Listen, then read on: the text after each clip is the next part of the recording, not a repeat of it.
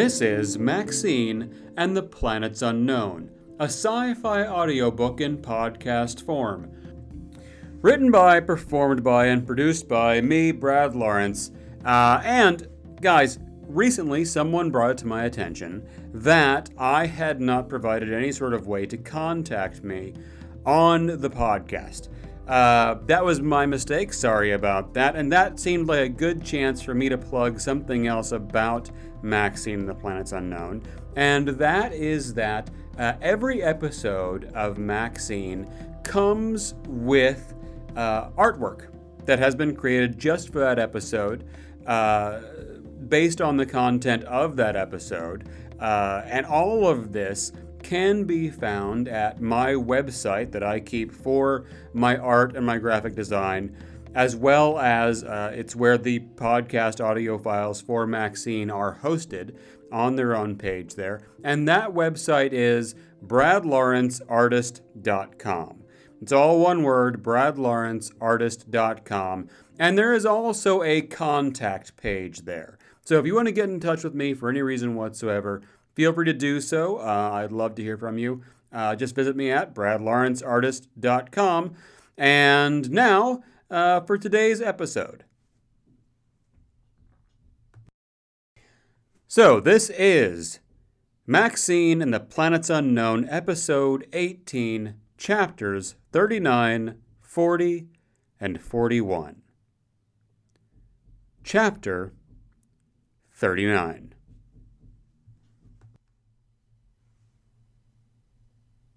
Maxine did not know what she was. She knew what she was doing. She was drifting in a swirling eddy around the top of the giant mountain that someone she had known once long ago called BGDGF 85. She understood that she was cold, but she could not see. There were no eyes to see with up here. Then she was seeing. She thought to see, and then she saw. She was looking at the top of the mountain from the eyes of an animal that flew, gliding on the wind from somewhere not that far below the mountain's peak. She was also looking at the mountain from the eyes of an animal that had been grazing on one of its slopes, but had stopped what it was doing and raised its head. Then she was seeing it from a troop of tree climbing little beasts that lived in a tall forest in a nearby valley and she could feel its sharp, thin coldness again. She felt thin up here, like there was not much to her, or like she was more space than substance. She searched for something more to be at the mountain top. Everything she was there felt stolid, frozen, glacial. No fun. She liked the thing that flew. That was a fun thing to be. Then she was the thing that flew. There were no names for things. She was the thing that flew, and if she let her mind spread out, or more to the point, allowed other minds to rise to the surface of her mind, then she was many, many things that flew. But that got to be a cacophony of color and light and darkness and sleep and wakefulness and trees and ground and air and hunting and being hunted. It got to be all of that very quickly. So she was just the one thing that flew. She could feel the pull of being everything, and she also knew it would destroy her. It was like looking over a cliff and feeling a dim urge to take just one step forward. She had read in a book once that the fear of heights was not the fear of falling, but the desire to jump and the fear that you'd actually do it. This global consciousness had that kind of quality. She could reach for it reaching for it was definitely a thing in her power, and if she did, her mind would scream itself apart. She would lose herself in the never ending roil of all flooding noise and sights and feelings and tastes and an infinite number of needs and desires and dimly understood urges. It would happen faster than she could calculate. After that, there would be no more quotes from books or remembered acquaintances or a life before the squall of total dissipation. There would be no more Maxine. Now she was water.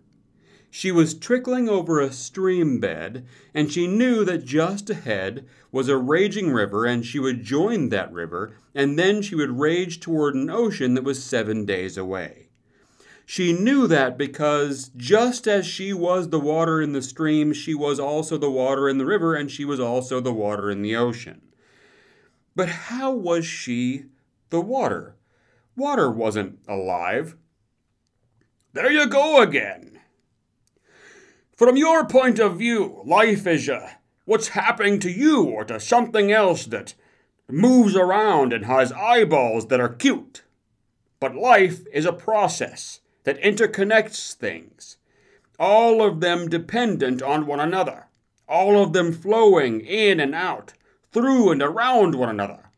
Each thing vibrates against the next, and am I the force that understands those vibrations, or am I the vibrations themselves? I say to you that it does not matter. Life is interconnected. Remove that connection, and all of this just grinds to a halt, like a clockwork man in a London exhibition hall with its key removed. Maxine raised an eyebrow, of a sort. She was a tall, foraging creature now, something that was built for running, with long legs and three hardened toes that it used to kick at the grass and get to the sweet roots near the prairie floor. This creature had a sort of eyebrow, and Maxine sort of raised it at Mr. Humphrey's clockwork man reference. Mr. Humphreys was standing next to her. He was really getting into the part. He raised an eyebrow right back. That's right. I know all about London. I know everything your people in your spaceship can know. Everything you brought here is now a part of me, and I can take it or leave it, just as I please, just like the ones that came before. Maxine shuddered as the implication of that statement started to come home for her. Then she was swirling and moving, whipping through the air. No, she was the air. They were the air, and there was no separating her and Mr. Humphreys and Oxalis and the wind itself, and she, they, it were a living torrent. Then she was a small, nervous creature crouching in tall grass, staring furtively at the bulk of the Kon-Tiki. Mr. Humphreys bent down to speak to her. Come along! I have something to show you. Chapter 40 They walked in silence for some time, Laurent and Sumner. That might have been the case with them regardless of their circumstances, both being people who were not inclined to speak unless there was something that needed to be said. He was a constable and she was a soldier, and they knew what they needed to do. They needed to find Maxine. That simple goal and the fact that for the moment they had a clear direction to go in, that was enough information to get them moving and keep them moving. But Sumner was also keenly aware that the planet could mess with their mind, and that the woman walking behind him with a big stick had already shown that her judgment could be lethally compromised. He decided there was something that needed to be said after all, he needed to have more information about what was happening behind him as they walked. Her tone of voice, how close it was, whether or not it had the strained quality of someone lifting a heavy bludgeoning object high over their head. This could all be valuable input right about now. Also, in his experience with people he'd arrested for things, getting them talking seemed to calm them down and take them out of their current situation a bit. Uh, Lieutenant? Is that what you want me to call you? There was a silence behind him. The question had come out as awkward. She was probably trying to figure out why he had decided to make small talk at all. Or she was about to murder him. One or the other. Uh, sure. Uh, no, Call me Laurent. The tone of voice was distracted and offhand. Laurent, then. Uh, where are you from? Or where were you from before? Mars, uh, Northwest Sector. You know anything about Mars? Sumner shrugged. A little. They teach us Earth and Mars history in high school, and a little geography. Hmm, Laurent said. I'm from New Oregon, the Valdez settlement. They reached a spot where the stream bank narrowed and they had to walk in the water for a bit. Their feet sloshed along.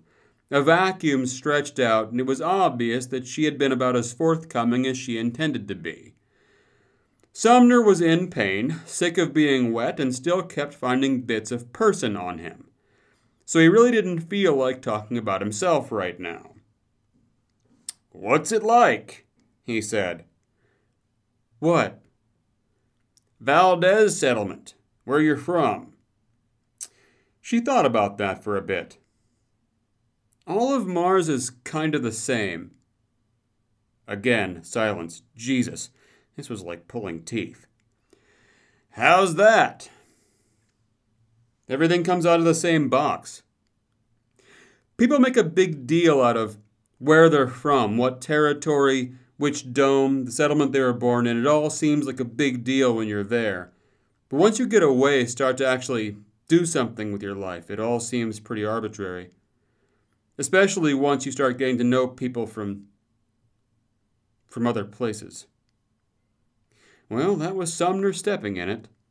There probably wasn't avoiding the fact that all of her friends had just died a grisly death. He doubted it was particularly far from the top of her mind, no matter what kind of sparkling conversation it could provide. They walked in a silence even more freighted now. There was a dog leg in the stream, and as they came around the second bend, they rousted a flock of flying creatures from the brush on the far side of the bank. Sumner supposed birds was as good a word as any, though they didn't have feathers as far as he could tell, nor beaks. They were quick and light, though, a flurry of yellow and blue movement and flapping and ruffling sounds. Sumner had a brief half second of wonder. He was on a planet for the first time, after all, and there were just things that moved and lived and made this place their home. There was not random life inside a colony ship. All life in a colony ship was accounted for at all times. It was shocking to be in a place where life just went on of its own accord, and it should have been, would have been, in any other situation, an awe inspiring experience. Instead, the emotion that immediately descended after the glimpse of that wonder was one of justified paranoia and a leaped combat readiness. He watched the creatures wheel into the sky, becoming silhouettes in the sun, and got himself ready to fight off the inevitable attack from the air. He was certain that at any minute they would turn around and begin suicide bombing them from on high. They did not. They disappeared, and Sumner, crouched and ready to fight, found himself the recipient of a puzzled expression from Laurent. As I, uh, as I mentioned before, the, uh, the animals on this planet can be, uh, highly aggressive. Okay. Sumner turned back to the direction they'd been headed in. After they had walked for a bit, Sumner found himself with a genuine question. Do they, uh, have animals on Mars? Wild animals, I mean. There was quiet behind him, and then finally Laurent said, Kinda. They aren't wild like on Earth, where shit just runs around any place there isn't people. But there are what they call preserves in most of the major domes. They're like these sealed areas where animals from Earth can just kind of do their thing in these habitat spaces that are supposed to be just like the ones they would have come from. From what I understood, a lot of animals had almost died out on Earth and, and were saved by moving them to Mars preserves. Sumner thought about this. Did you visit these preserves? We went to the one in our dome a couple of times. The, the preserves are expensive, so we didn't go much. Ours was the New Oregon Arctic Preserve. It had all these animals that would have lived in cold places, so they kept the habitat real cold too. It'd be normal Mars dome temperature while you're standing in line, and then you'd, you'd get to the entrance and they'd give you the thickest, heaviest coat you'd ever seen. I was a little kid, but they had them in all sizes. And you go through this door, and suddenly there's snow everywhere, which we only ever saw in a VR, so that by itself was crazy. Then you'd get on this elevated tram, and it would ride you around the place so you could see all the animals. There were wolves and white rabbits and a polar bear, all just walking around like they weren't a billion miles from where they should be. My favorite was the penguins. They were cute, and I was nine, so cute was a huge selling point. Laurent left out the part where later in the afternoon at the overpriced concession stand, she had spilled her hot chocolate, and her father had popped her with the back of his hand and called her an ungrateful dummy. Penguins are cute, and a spilled hot chocolate gets you a smack across the face in public. That's what she'd taken away from the day. I've never seen a penguin, Sumner said thoughtfully. Hell, I've never really seen any of those things. Well, said Laurent, maybe this planet has something like a penguin. Sumner shuddered to think what kind of nightmare creature an Oxalis penguin would turn out to be. This was about when they started to notice the crystal outcroppings. Neither of them said anything, even though they were striking and beautiful. Sumner felt the brief tug of that wonder again, and he assumed that Laurent wasn't immune to that either. But it seemed like neither of them wanted to give in to the natural beauty of the place. Both of them had fallen into a grudging mood. They wound their way through the growing spires in silence. Eventually, they came to the mouth of the cave. Sumner pulled out his device. It was waterproof and impact resistant, but it had seen better days. Still, it pulled up the map where he had pinned Maxine's last recorded location. It was about two feet beyond the cave entrance, about ten feet from where they stood. Sumner turned to Laurent. Well, it looks like this is our destination. I'm guessing she went in there and that something about those cave walls is blocking the signal. Are you good to move forward? Laurent seemed confused by the question. In her mind, they were on an assignment.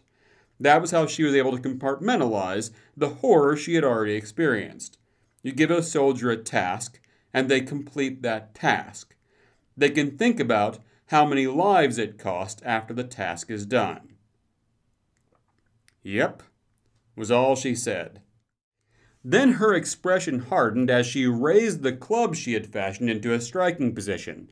For a moment, Sumner thought, well, I knew this was coming. Then he noticed that Laurent was looking past him. Sumner turned to find a hulking lump of brown, shaggy fur and gray green scales crouched on top of the rise above the cave entrance. The sun was behind it, so Sumner had to squint to get any details. One thing he could see was that it was breathing heavy and making a kind of panting, growling sound, like it had traveled some distance and fast. As Sumner and Laurent watched, the beast rose up to a little over Sumner's own height, revealing a broad rack of shoulders and a thick chest. It put its arms out to the side, palms up to the sky, revealing enormous, jagged claws. It opened a maw full of sharp incisors and let out a noise that was part scream, part howl, part hoot that sent small creatures scurrying from where they'd been hiding. When it looked back to Sumner and Laurent with eyes set wide apart so that they seemed to flank the dagger laden jaws, those eyes seemed full of murder. Flatly, Laurent said, so is that one of those aggressive animals you were talking about? Chapter 41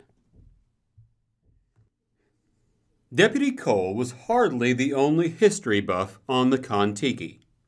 There were plenty of people on the ship that were obsessed with where they had come from, which is natural enough for people whose entire lives are defined by the fact they are going somewhere. For some of them, this amounted to a kind of fascination with their family tree or with some ethnic community that they felt they were genealogically tied to. For this reason, there was a small but dedicated Gaelic language club, a language that by that point was only spoken in such clubs. Similarly, there was a Kente weaving club, a salsa club, and a barbecue styles of North America club.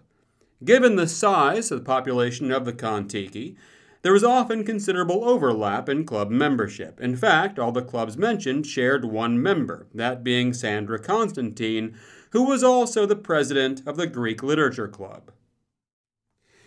For those that were in it for the history, most had a focus on some specific period that held a fascination for them. Cole had chosen his focus out of a need to be useful, but most would have been hard pressed to say why they were fixed on the period that had captured their imagination. It was a bit like falling in love. You just kind of did, and all attempts to explain the how or the why came after the fact and were never quite sufficient. Malcolm Everett, who had spent the last several days huddled in the bathroom with his wife and daughter and cold cans of food they had gathered up as they compulsively retreated from the outside world, was enamored of the period of the first United States Civil War. He knew everything there was to know on the conditions that led up to it the physical and economic brutality of the slave trade, the events that opened the way for Abraham Lincoln's election and eventual assassination, the viciousness of the warfare. All of that was rattling around in his brain. Kishana McIntyre would probably have been considered one of the foremost experts on the global Earth depression of the 22nd century, had she any desire to engage with any of the major OmniNet universities that doled out such recognition.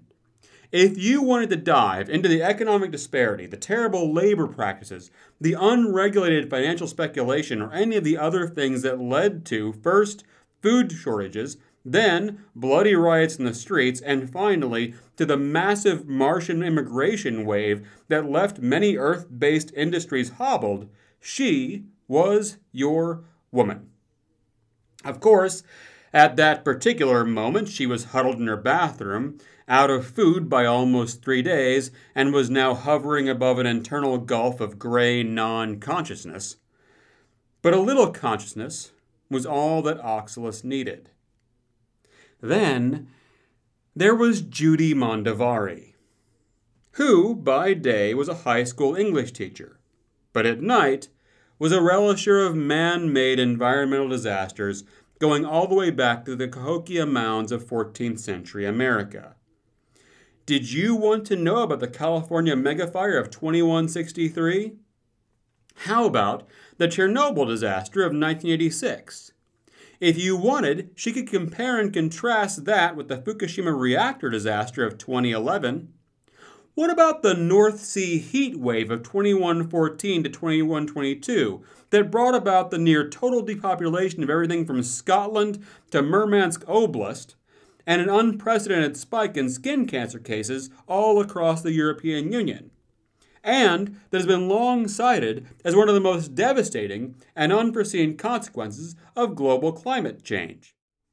Old Judy could give you fatality figures for almost all of these events with a somewhat ghoulish kind of glee. Judy was an interesting party guest. Not that Judy would be going to any parties. Soon, Judy would likely be joining a casualty list of her own but there was still enough brain function for Mr. Humphrey's purposes. The citizens of the Kon-Tiki had provided Mr. Humphreys with everything he needed, he felt, to make Maxine understand what was coming and why it was coming. This conscious aspect of the Oxalis, this small and siphoned off part of itself, was finding all of this quite novel. The direct contact with another creature, paying attention to something, interacting. It had been a whim, a sudden impulse that it had acted upon, and from that, unexpected things had followed. Usually, when unexpected things happened, the planet isolated those things and choked them off and killed them with only the most cursory nod towards coalesced attention. Make no mistake, Oxalis had long since given up on trying to control every little thing. Its routine destruction of the foreign and the unknown, if you could call something that happened every few thousand or tens of thousands or hundreds of thousands of years routine, that was not about control. It was about preserving the processes of the planet itself.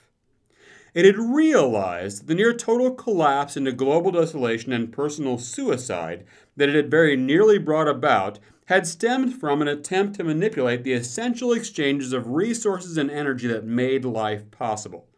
Life needed to die and be reborn, transform and disintegrate and reconstitute, grow until it found its limit, and then degrade to become the raw resources for new and different growth that would expand those limits. Small things lived fast and died quick. Large things lumbered toward the grave, and Oxalis assumed that someday its billions of years would come to an end as well. But in the meantime, it was the custodian of the processes that fed the life that inhabited it and that it inhabited. It had mistakenly believed when it was young that those processes were the enemy, the force that it needed to push back so that change could not threaten it. Then it realized the changes themselves were it, that the processes were part of healthy growth. That is when it came to understand its role.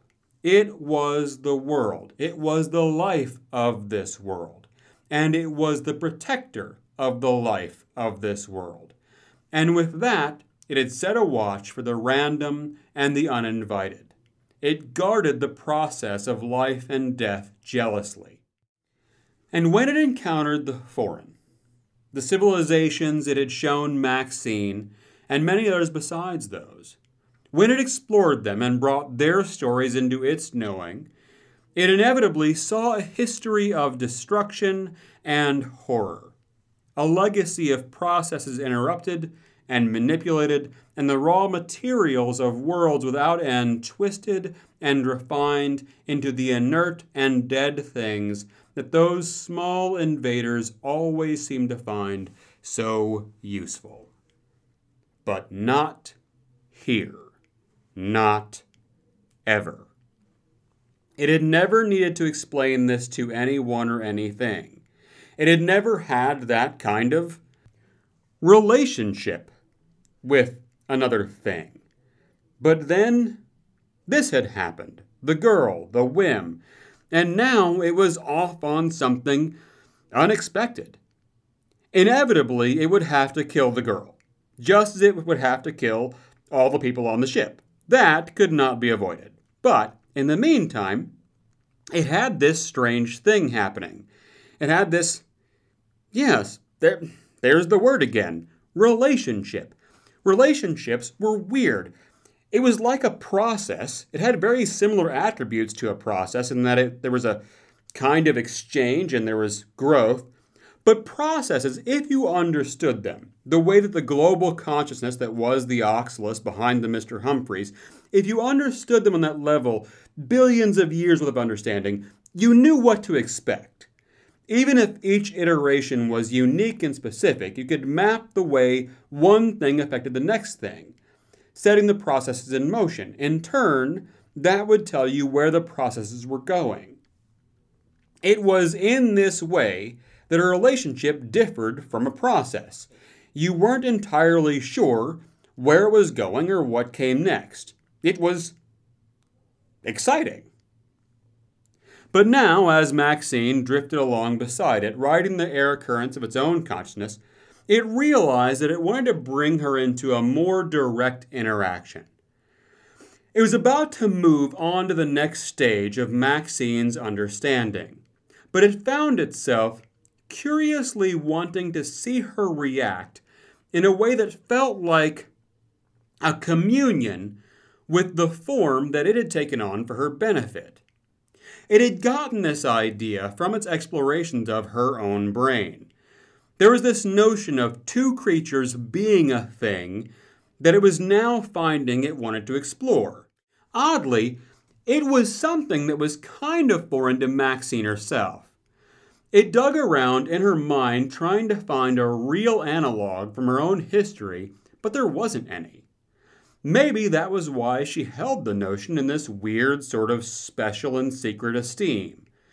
It was like it was in this deep and hidden and glowing part of her consciousness that seemed to be reserved for idealized versions of wonderful things that she assumed everyone else got and that she would never get, and therefore no one could ever know that she didn't have it nor that she wanted it. In that place, she held many idealized versions of this thing, and it was from that stockpile that it had pulled the form it had chosen to appear to her in in the first place. Now, Oxalis hit upon an idea that it found delightful. Another small feeling that was new and interesting. It was about to be clever. It should be understood that none of this was real, in the sense of existing in the physical world. In the physical world, Maxine, or at least her body, was flat out on its back, entirely alone, deep in a dark and winding system of caves. But Oxalis had taken Maxine's consciousness for a ride, it had piggybacked her brain onto the nearly limitless web of perception that was itself, and that allowed it to play fast and loose with some of the things that she perceived. Before we go any further, there's something I want to do. Something I want to show you, Miss Maxine. Oxalis brought them into the entirely deserted interior of the Kon-Tiki, and it was here that it showed Maxine just as it was showing her itself as Mr. Humphreys, a version of herself. It directed her to stop and to stand still on feet that were not there, and to look at her reflection in a shop window on the promenade, which she did. And whether it existed for her to actually see or not, she saw indeed. And what she saw staring back at her was the face of Selina Simon. Miss Maxine, or perhaps you'd prefer Miss Shalina.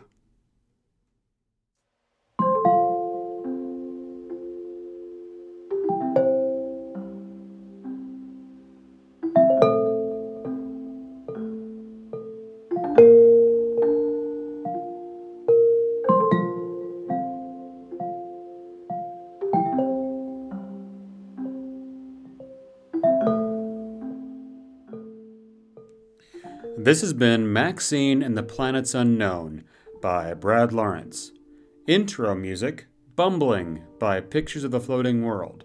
Outro music Children by the Creek by Chad Crouch. Thank you for listening.